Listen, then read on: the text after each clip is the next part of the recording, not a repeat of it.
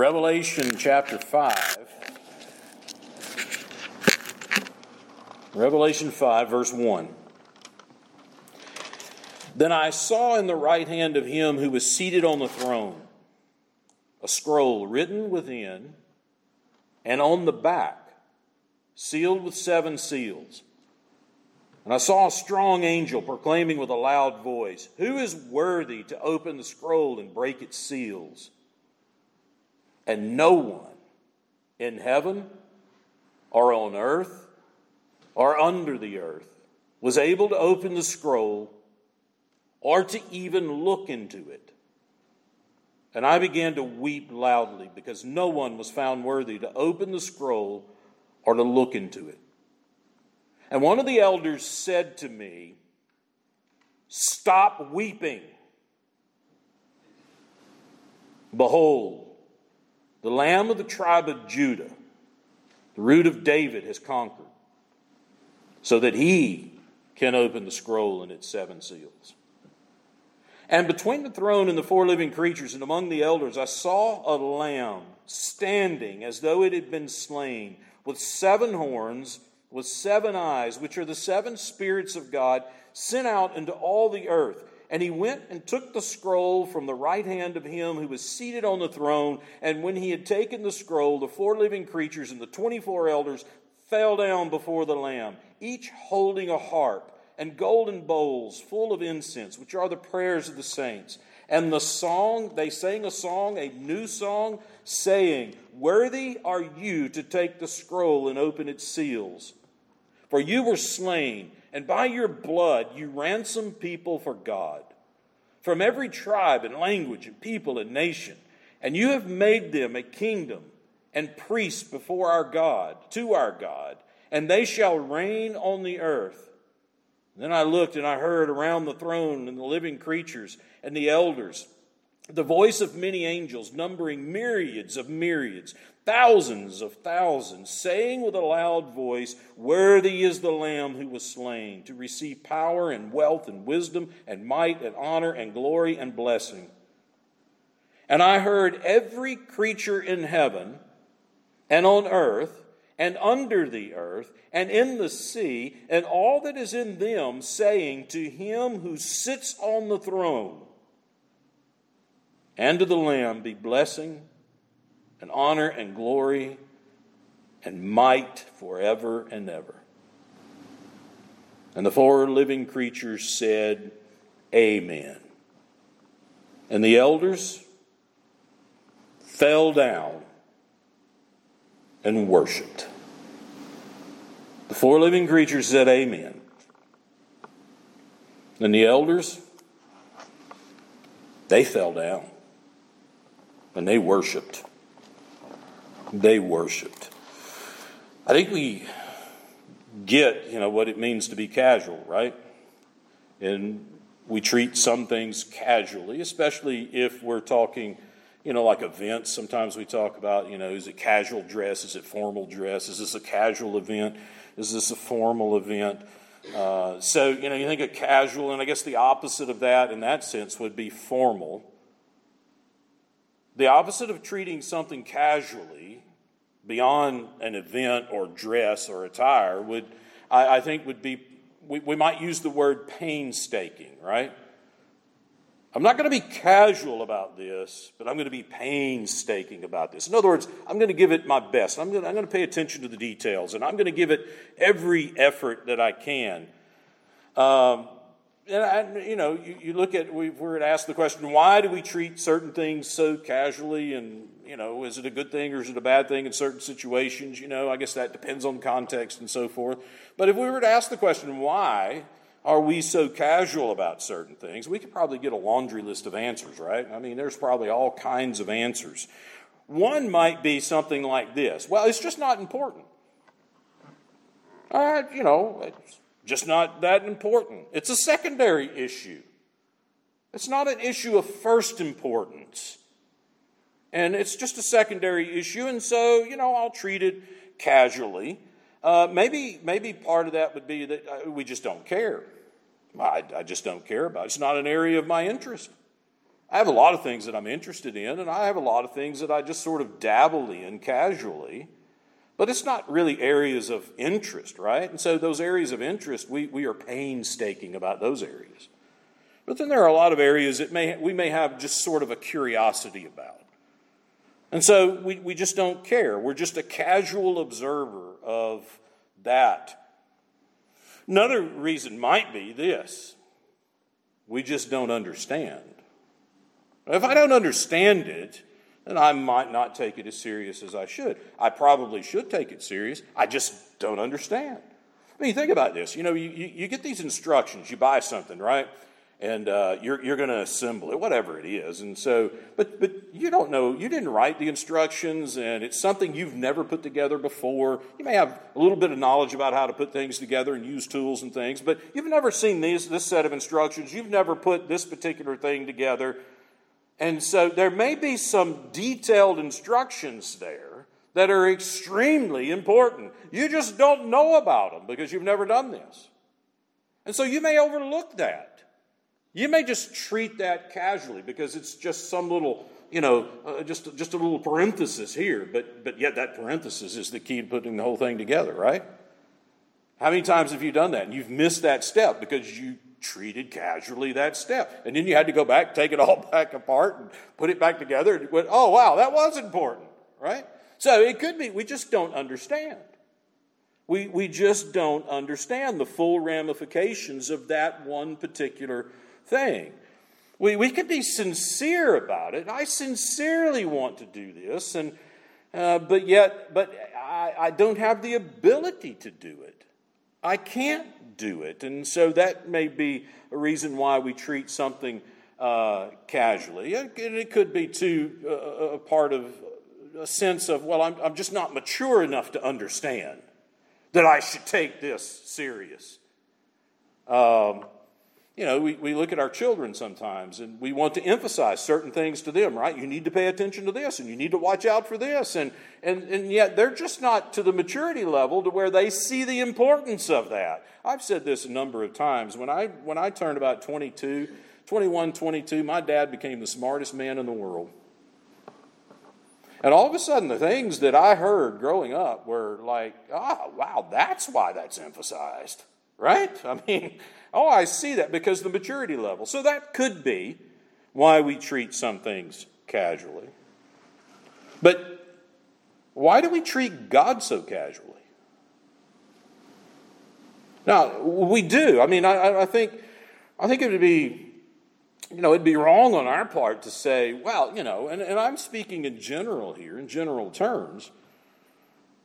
Why do we treat him so casually? Why do we treat his worship sometimes so casually so that it almost seems like there's no difference from being, you know, in, in, in some, you know, setting on a Saturday night as opposed to being in a worship service on Sunday, right? I mean, we, we just become so casual about our worship of Him. I suspect it's probably the same reasons. Okay, we could probably go, go through the same reasons that I listed there. It's just not important. It's just not something that's important for me. It's okay for you, but it's just not important for me. It's just not something I'm into uh, right now. And so, casually, yeah, I'll treat it casually. Maybe an Easter, uh, maybe Christmas, you know, this or that, maybe, maybe a special occasion, but it's just not something that's important. It's a secondary issue to me. Or I just don't care. I don't care about it. I, I, I just don't care about God. I don't care about church. I don't care about worship. And so it's just this casual thing for me. Or in, in, in that, it could be a total, flat out rejection of it. Just a total, flat out rejection. I am not going to do that. I don't know if you heard, I think it was last week, Governor Cuomo in, uh, in, in uh, New York. I don't know if you heard some of the statements that he made. He's, he's kind of made a lot of statements lately. A lot of things come out of New York. But, uh, you know, Cuomo was talking about how it, God, how, how, sort of things are flattening out in New York. And, and, and the governor said, God didn't do this. You believe that? I mean, that's what he said. He said, God didn't do this. And he said, faith didn't do this.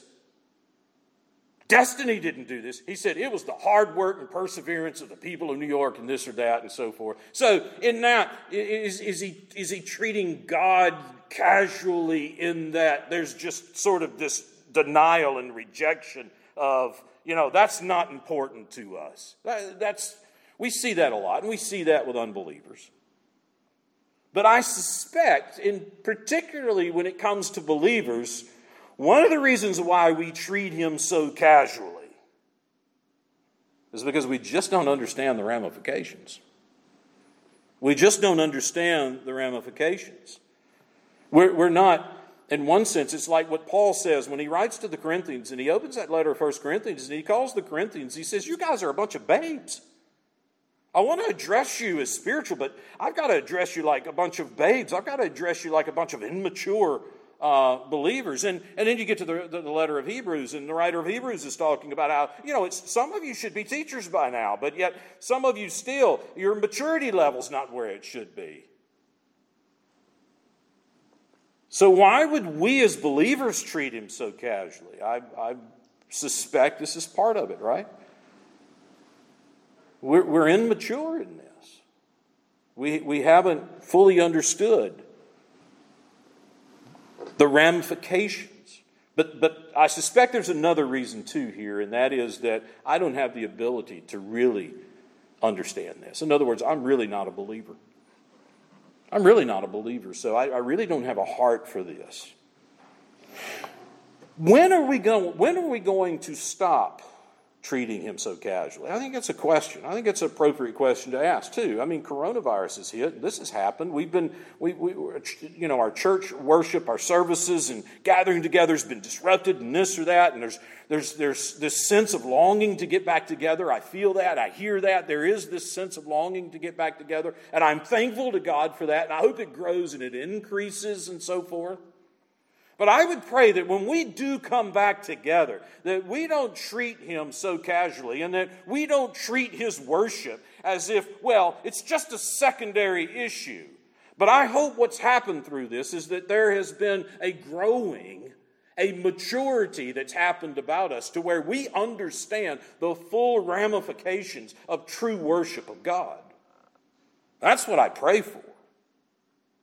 When will we stop treating him so casually? I'll tell you when we'll stop treating him so casually. It's when we grow, as Paul writes to the Colossians, and he says that he's praying that they'll grow in their knowledge of God.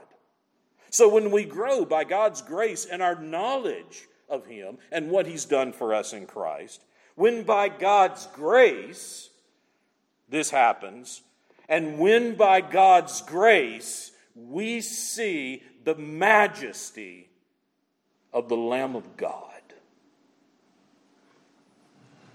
Now that's where, that's where Revelation 5 is about to take us. Revelation 5 is about to take us to the majesty of the Lamb of God. And in Revelation 5, John experiences two emotional events. I mean, there's two emotional events, and they're packed full of emotion here that leaves him anything but a casual observer of what's happening. He's wrapped up in it. Chapter 4, we saw the majesty of the one sitting on the throne. Chapter 4 opens, the second vision opens, and John sees the throne and he sees one sitting on the throne. And then we saw all the things that are surrounding the throne. And what it is screaming at us is that our God is transcendent. He's not like us, He's separate from us. And, and you just don't flippantly, casually approach Him. But yet He's personal. And the personal side of this really comes out in chapter 5 when we see the majesty of the Lamb. And if you remember in chapter 4, that ends when worship. John sees the throne, sees the one sitting on the throne, sees all the things surrounding the throne, and then where did it end? It ended in worship. And those hymns at the end of chapter 4, all directed towards God, all directed towards the one on the throne. And it's what we saw at the end of chapter 4 and the four and living creatures, each one of them, six wings, full of eyes all around and within. And day and night they never cease to say, Holy, holy, holy is the Lord God Almighty, who was and is and is to come. And whenever the living creatures give glory and honor and thanks to him who is seated on the throne, who lives forever and ever, the 24 elders fall down before him who is seated on the throne and worship him who lives forever and ever. And they cast their crowns before the throne, saying, Worthy are you our Lord and God to receive glory and honor and power, for you created all things, and by your will they existed and were created. That, that, that chapter 4, the majesty of God, ends in worship. But now you have to understand, chapter 4 and 5 go together. They go together. And what chapter 4 and 5 are doing, it's setting the stage, it's laying the foundation for the rest of the book of Revelation. Because it starts off with seeing the one who sits on the throne, the sovereign creator of all that exists, sitting on the throne. And then here comes the Lamb, the majesty of the Lamb. And there's two emotional events that happen in chapter 5. Well, the first one is when John sees this unique lamb, the only one of its kind. And notice how it starts in chapter 5. There's the scroll. In Revelation 5, verse 1, then I saw in the right hand of him who was seated on the throne. Now, understand, this is what he saw in chapter 4. This is the one sitting on the throne. It's this God that he sees, and in his right hand, a hand of power and authority. The symbolism here, we, we need to try to get behind the symbolism and try to understand what John is communicating, just like with chapter 4, trying to understand that symbolism that he's using. Key here again in chapter 5. In fact, it's going to be the key to the, understanding the rest of the book of Revelation is get behind the symbolism. What is it that he's saying? He's, he's using language to try to describe to us what he's seeing, and the language is so inadequate to describe it. But we can understand at least a throne, and one sitting on the throne, and the one sitting on the throne is the king. He's the creator. And he's sitting there, and in his right hand is a scroll the right hand, the hand of power and authority. And there's this scroll. Now, literally, it's book. But it's not book like we think of book, where we have, you know, we pick up a book and there's, you know, uh, front and back and it's bound and you turn the pages of the book and so forth. It's not, those, those weren't, those didn't really come about until later. What they had were scrolls. And so these scrolls some of them were animal skins, but most of them were parchment. Most of them were, were made out of papyrus and they were parchment and they were put together and they were long. Some, sometimes, you know, if it was just a short official document, you know, it may be several feet long, but sometimes these things could be 30 feet long. In fact, some of the, some of the, the New Testament books, take, take for instance Matthew or Luke, some, some of those scrolls would have been long. And most of the time, they, only wrote, they, they would only write on one side. And so here's the scroll that's in the right in the right hand. So it's rolled up. They would take strips of parchment, they would tie the scroll together. And what we're going to see here in just a second is that it was sealed. So here's the scroll that's in the right hand of the one sitting on the throne. And what's interesting, this is unusual about what's unusual about this scroll is it's written it's written within. In other words, where you would normally write on a scroll, there's writing, but it's also written on the back. So it's front and back. This is not the normal way they would do a scroll. I think the symbolism here is that this scroll is full and complete. There's nothing lacking in this scroll.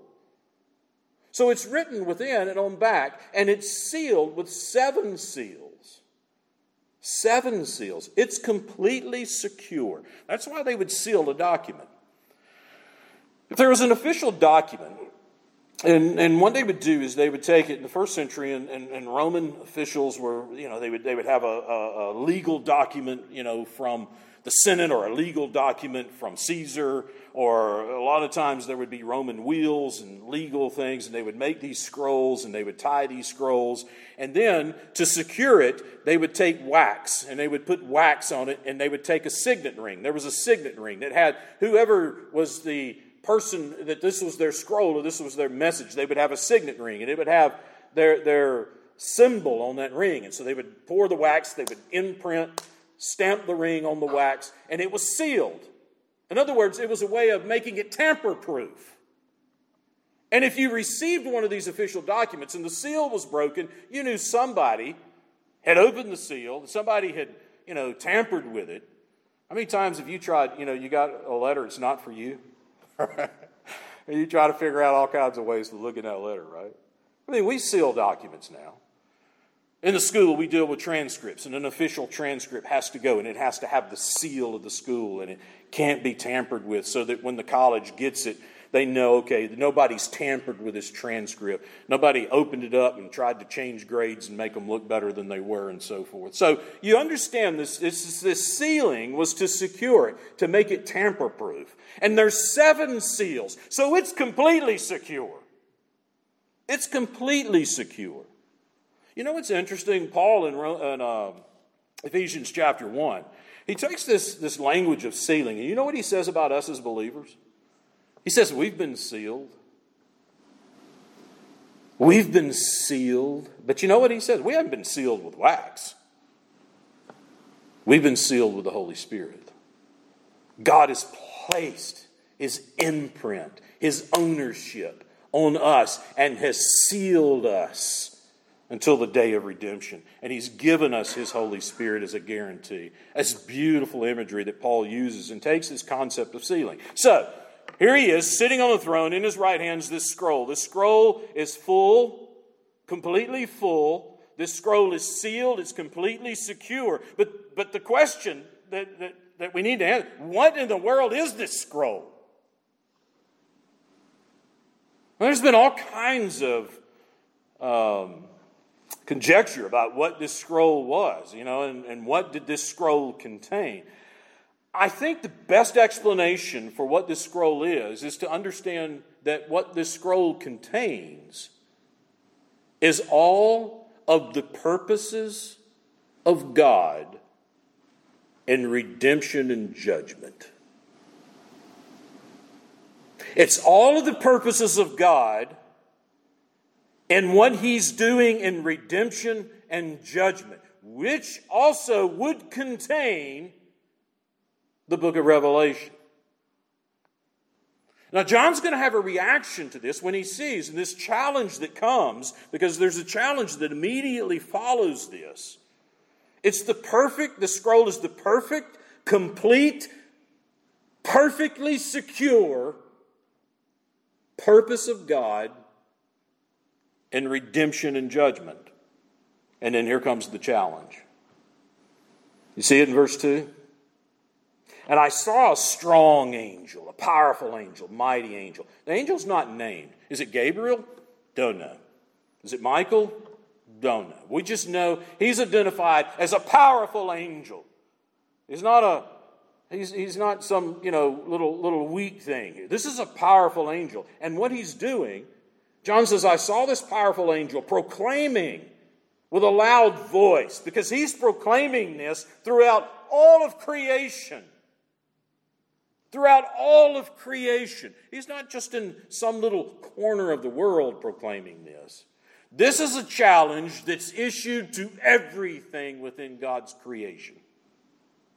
And this mighty angel is proclaiming, and this is the challenge who is worthy to open the scroll and break its seals?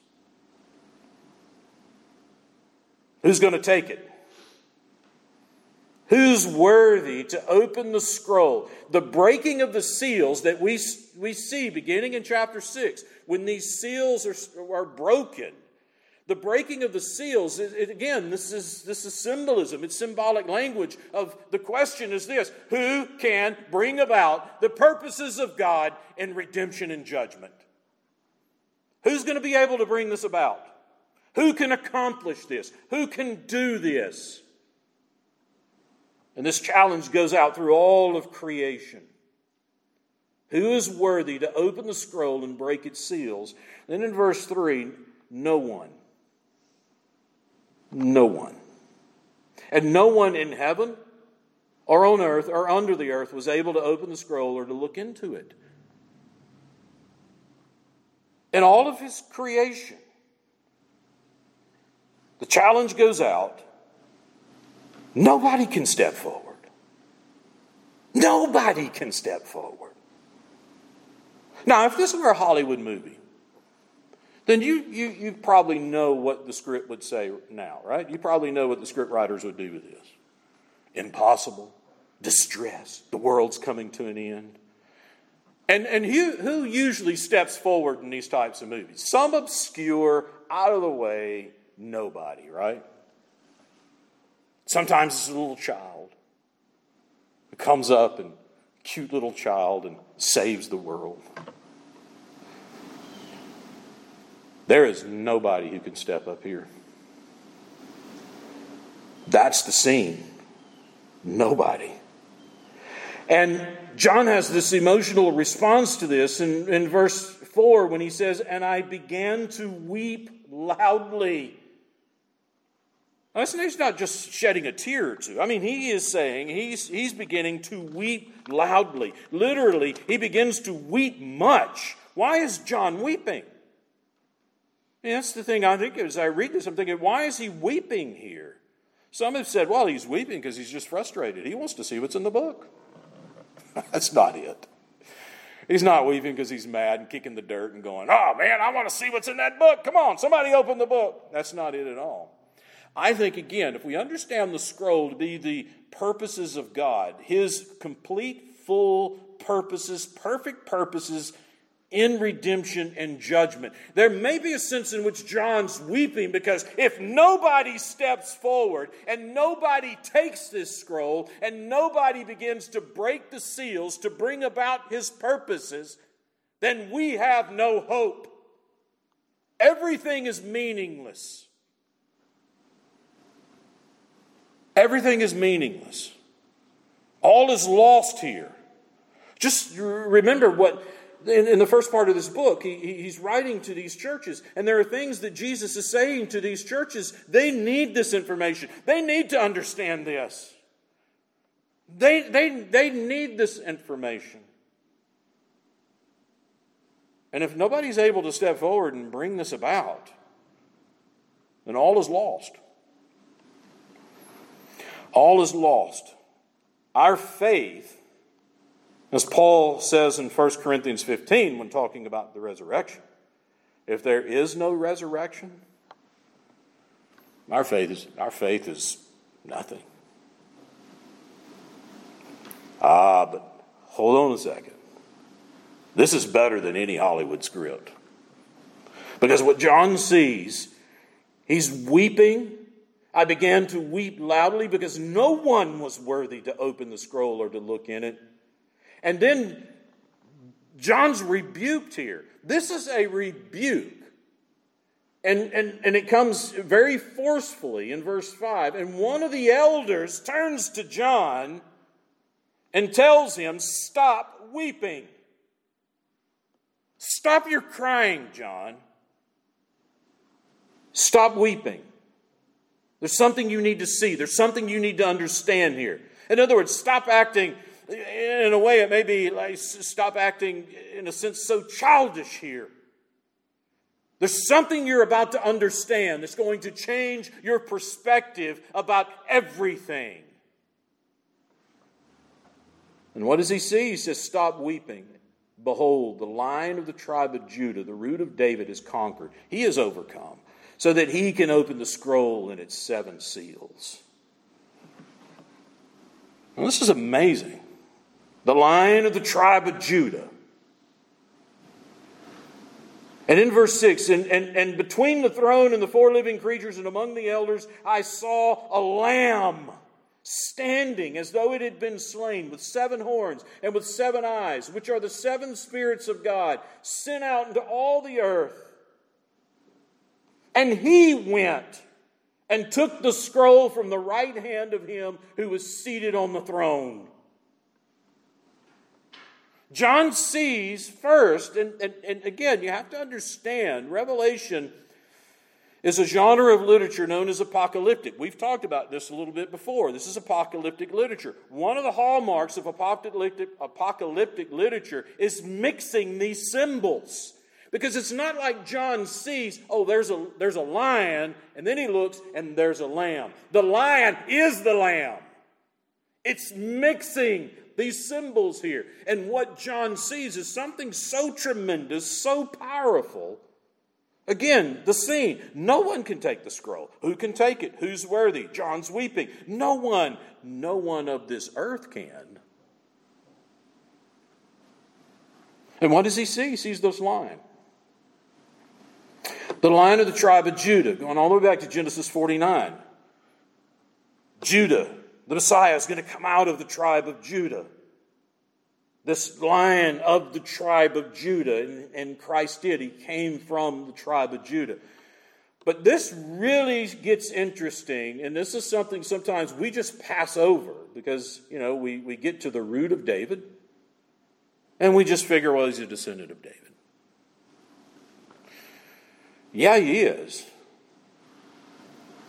But the root of David? Now, he's clearly, I think he's clearly taking this from Isaiah. Go to, I want you to turn to Isaiah chapter 11. Isaiah chapter 11.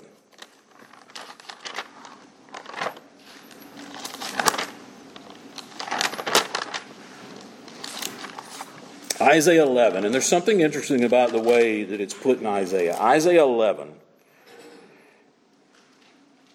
In Isaiah 11, the, the, the, the Messiah is being referred to as this branch, this shoot. Isaiah 11, verse 1. There shall come forth a shoot from the stump of Jesse. Now, who was Jesse? Jesse was David's father. But what I want you to know is knows the language. There shall come forth a shoot from the stump of Jesse. Have you ever seen an old stump and coming up out of that stump are shoots? In other words, the, the original tree, the original tree may be cut down, cut off, but yet there's something still alive in it, right? And you see these shoots coming up. Sometimes those shoots can be big. Sometimes, you know, they're, they're, you see and you think, man, there's another tree growing out of that stump. Right? I think we've all maybe have seen that or get the picture here. There shall come forth a shoot from the stump of Jesse, and a branch from his roots shall bear fruit. Then again in chapter 11, verse 10.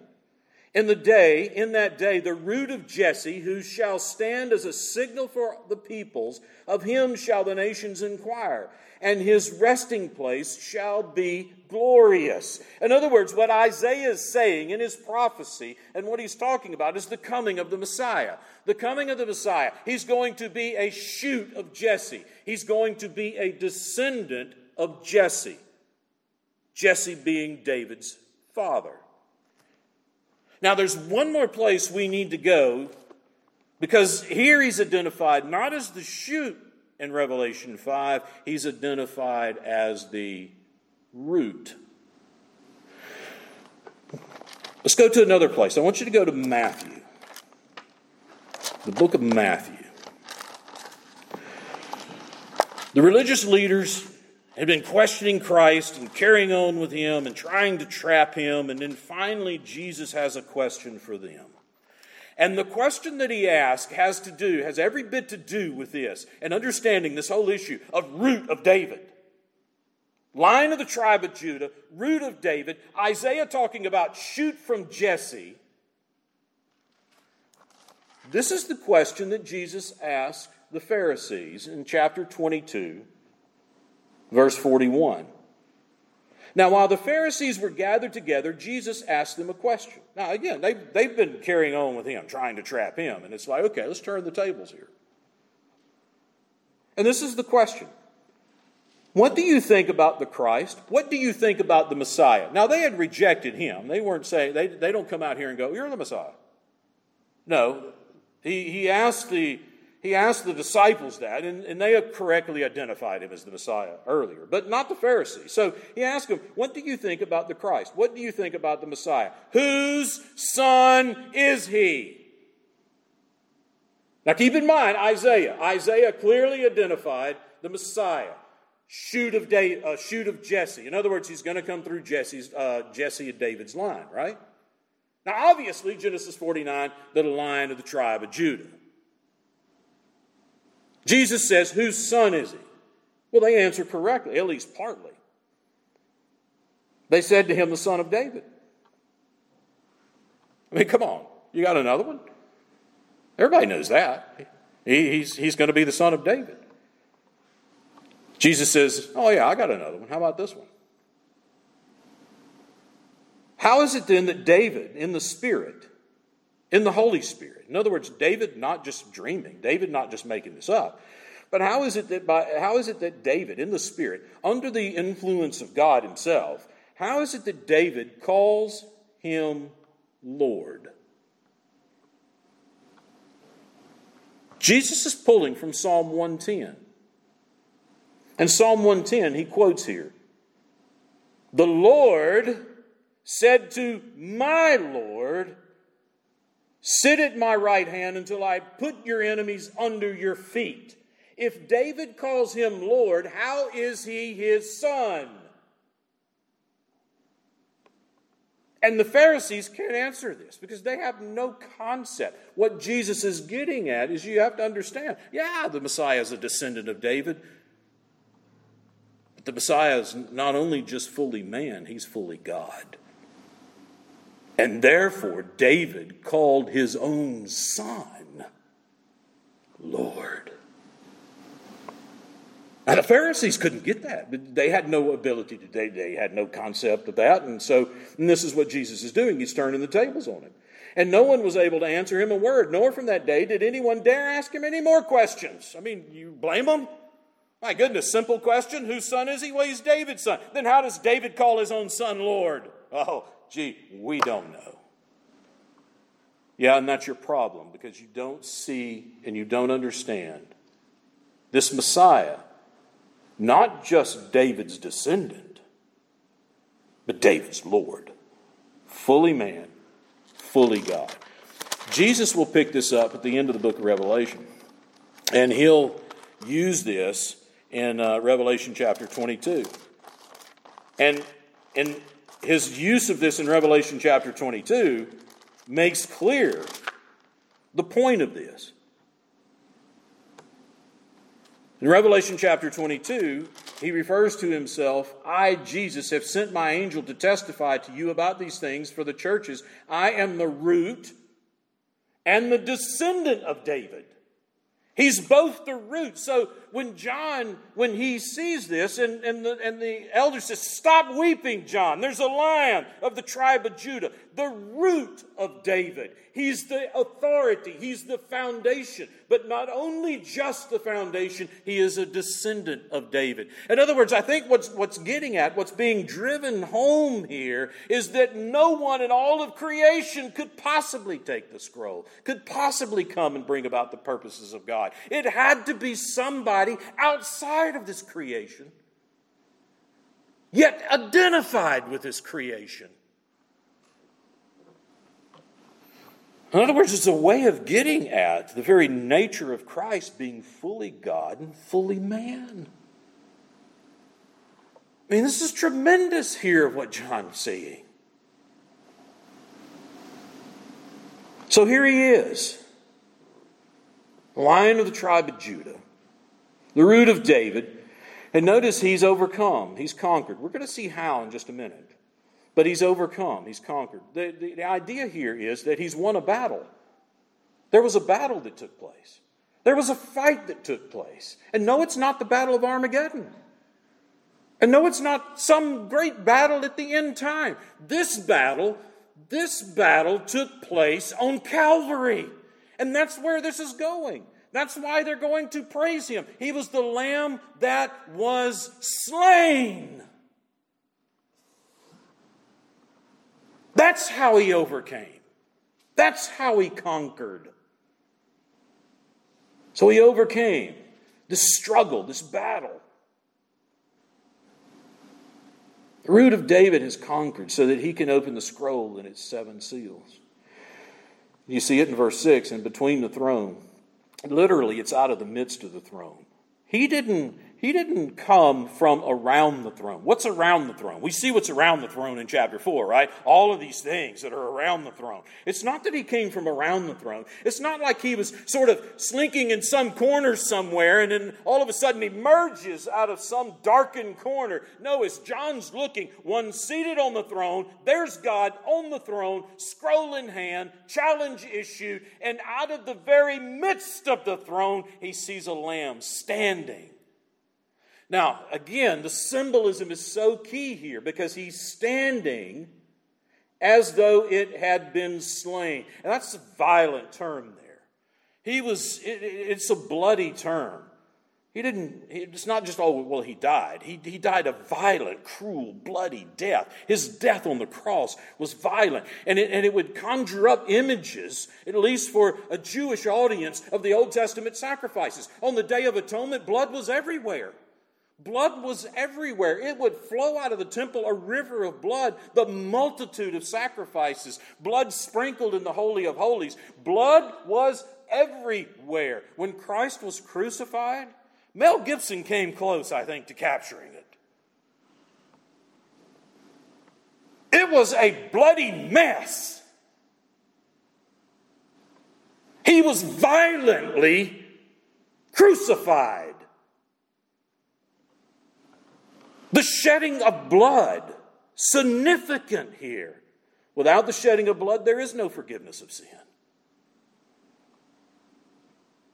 But notice he's standing. Resurrection. Yeah, he was violently killed, but you know what? He's standing, he's alive. You see it? Resurrected. This is how he overcame. This is how he conquered. This is why he's able to take the scroll and bring about the purposes and promises of God in redemption and judgment. He's the one that's able to do it. So he comes from the midst of the throne and he's standing, a lamb standing as though he had been slain, with seven horns, horns symbolizing king, perfect kingship, with seven eyes, all knowing. Again, number seven here important, perfect, all knowing, which are the seven spirits of God sent out into all the earth. Why are they sent out into all the earth? Maybe in this some sort of missionary type activity or, or, or something. They're sent out to all the earth.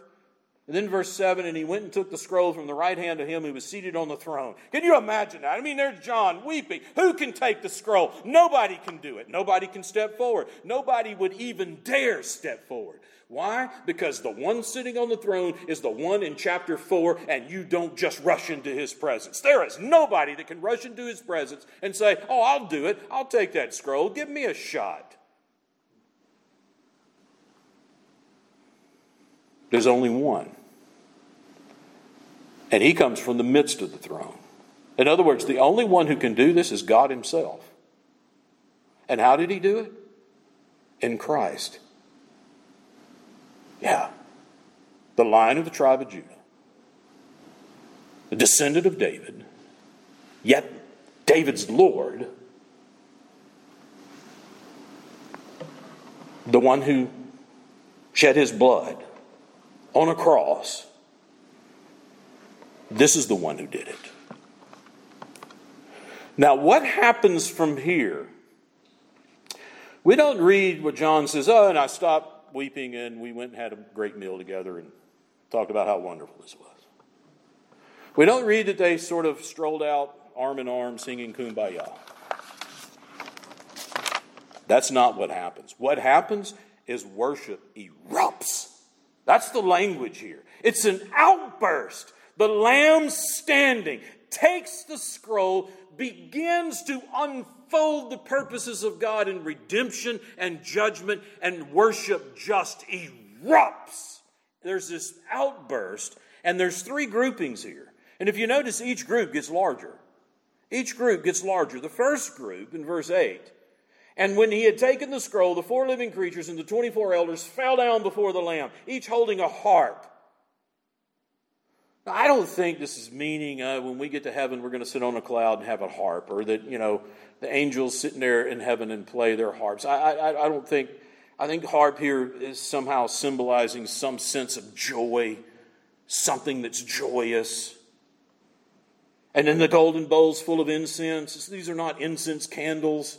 But, but I think the symbolism here in, in, this incense, this bowl of incense, which are the prayers of the saints, these prayers are pleasant to God. It's a sweet smelling savor to God. This is, this is Old Testament talk here. When you went into the tabernacle and you went into the Holy of Holies, before in front of the veil was the altar of incense and represented the prayers. And it was this sweet smelling, it was pleasant. There's joy and it's pleasant. One of my sons got into incense one time, and he was burning incense all over in his room, and some of it smelled good, and some of it was absolutely horrible. But the idea behind it was hey, you know, we want something pleasant. Mood altering, I guess, I don't know. So there's nothing significant about incense. It, it, it's, it's that it's pleasant, joy and pleasant. So these, these four living creatures, the 24 elders, they fall down before him and they're singing a new song. Why is it new? It's because of redemption. Why is it new? Because it's a lamb slain. You see it in the song Worthy are you to take the scroll and to open its seals, for you were slain. And by your blood, you've ransomed people for God from every tribe, every language, every people, every nation. He will redeem and save people from all nations. This is what he's done. And you have made them a kingdom of priests to our God. Priest in the plural, not priest in the singular. We read this in other places in the New Testament, right? We've been made priests to our God. And they shall reign on the earth. We'll rule and reign with him. We'll see this more in the book of Revelation. So that's the first grouping. Man, this worship erupts, it explodes, this outburst. And then the second grouping in verse 11. And then I looked and heard on the throne the living creatures and the elders and the voice of many angels, numbering myriads of myriads and thousands and thousands. In other words, just a way of John saying, I could not count the number. I could not count the number here. And what were they doing? They were saying with a loud voice, Worthy is the Lamb who was slain. In other words, let's sing it again. You see, it wasn't like, well, let's just, just talk about this lamb that was slain. One, no, let's sing it again. Let's sing it o'er and o'er again, right? Let's keep singing it. Worthy is the Lamb who was slain to receive power and wealth and wisdom and might and honor and glory and blessing. Sevenfold here. Perfection here. Let's sing it again. Untold numbers of angels. And then you see verse 13. Here's the third grouping. And I heard every creature in heaven and on earth and under the earth and in the sea and all that is in them in other words, all of creation. You see, we went from one group to a larger group. John couldn't even number the second group. And now it's all of creation that's joined in on this. And I heard every creature in heaven and on earth and under the earth and in the sea and all that is in them saying to him who sits on the throne and to the Lamb be blessing and honor and glory and might forever and ever. And the four living creatures said, Amen. Amen. How could you not say amen to this? Right? How could you not say amen to this? And then it ends with the elders fell down and worshiped. You see the same pattern, chapter 4. There he is on the throne. What happens? Worship. Then the Lamb. There he is. And what happens? Worship. And in chapter 5, John has these two emotional experiences that he had. And he's not some casual observer here, he is wrapped up into this. And what he sees is a lamb, a lamb that was slain, standing in the throne. It's the lamb who can take the scroll. It's the Lamb who is at the center of God's purposes and redemption and judgment. It is the Lord Jesus Christ who is at the center of everything. That's what's being conveyed. What a scene. You see why Revelation 4 and 5 set the stage for the rest of the book of Revelation? Because if you can't see this, then you're not going to un- understand when chapter 6 starts and I watched and the Lamb opened one of the seven seals. As he begins to unleash the purposes of God in redemption and judgment. When are we going to stop treating God so casually? When by God's grace we get a, uh, we get we get a glimpse of what John saw. We get a glimpse of that, the lamb that was slain. And we understand, we begin to understand the purposes of God. It centers around this lamb, it centers around Christ. And we can't be just some casual observer of this thing. Now, you can reject it. You can wholesale reject it and just walk away from it and say, I don't believe any of this. This is just fairy tale stuff. You can do that and you can go your merry way. But here's the thing when we understand that He is the Lamb that was slain and He's the only one that can come and He's standing in the midst of the throne and He's the only one that can, to, that can begin and accomplish the purposes of God in redemption and judgment and so forth, that is true. Regardless of whether you believe it and accept it or not, you can reject it, but He is still Lord of Lords. He is still King of Kings and Lord of Lords. He is still the one and true and only God, and you will deal with him one day. So you can try to be a casual observer and reject it and say, well, I'll dabble with it here and there, but you. I'm afraid at that point you don't really understand the gospel. You know, Paul tells the Philippians in chapter 2, there in verse 9 and 10, every, every knee will do what? Bow. Every tongue's going to do what? All of creation will bow and confess. Some will do it out of a heart, just like with John when he sees the Lamb and bows in worship and adoration. Others, that knee will be forced down and that tongue will be forced, and they will be cast away into everlasting judgment. But all will acknowledge all will.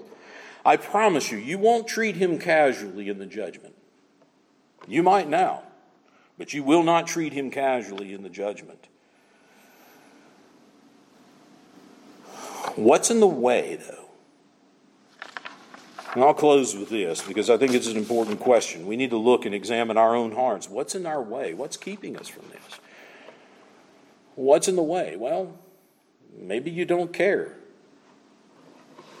Maybe, maybe this church thing and this gospel thing and this Jesus thing is, is just something you figure, well, I, I probably ought to do and should do, and there's, there's really no heart for it.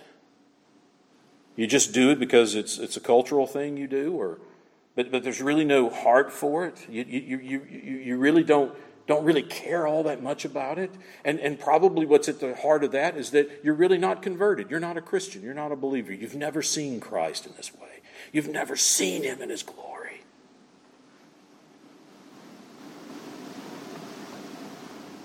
But you might say, no, I, I really do care, and I, I, I, sincerely want this. I sincerely want to. Then, then you come on His terms. You come through Christ. You don't come in any other way. You come on His terms. You turn from your sin and faith and trust in Him. You come through Christ alone. What needs to change? What needs to change in my life? What needs to change in your life? So that we begin to see and understand the very foundation of the book of Revelation in chapter 4 and chapter 5, and that leads to this heartfelt worship of the Lamb and seeing Christ at the center of everything. Listen, that's what you need in this coronavirus mess. You need to see Christ. That's what you need to see. And look, I'll say this too. How dare we cheapen the book of Revelation? How dare we cheapen the book of Revelation and go from this launching pad of chapter 4 and 5 and start chasing all sorts of wild, kooky symbolism? How dare we cheapen the book of Revelation? How dare we cheapen our worship as a church by not centering and focusing on a lamb that was slain and shed his blood for our sins and was raised from the dead. How dare we shift our attention and treat that casually? We will not do it. But if we can do it, what's in the way? What's in the way of us as believers if we're doing it? Maybe we don't understand the working of the Holy Spirit. We don't understand. We've not been in the Word of God, and we've not allowed the Spirit of God to break His Word over our hearts and minds so that we see Christ.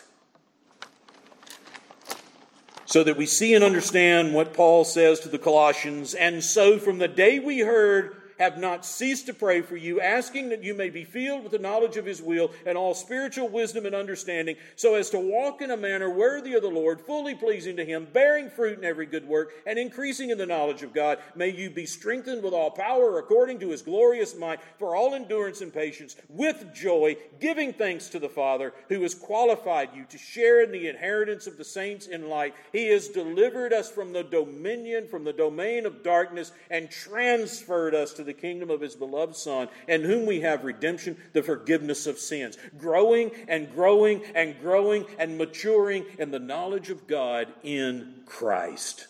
And that is the work of God, taking His Word through the working of the Holy Spirit and leading us into that. What's in the way? Maybe you're not in the Word enough. Maybe I'm not in the Word enough.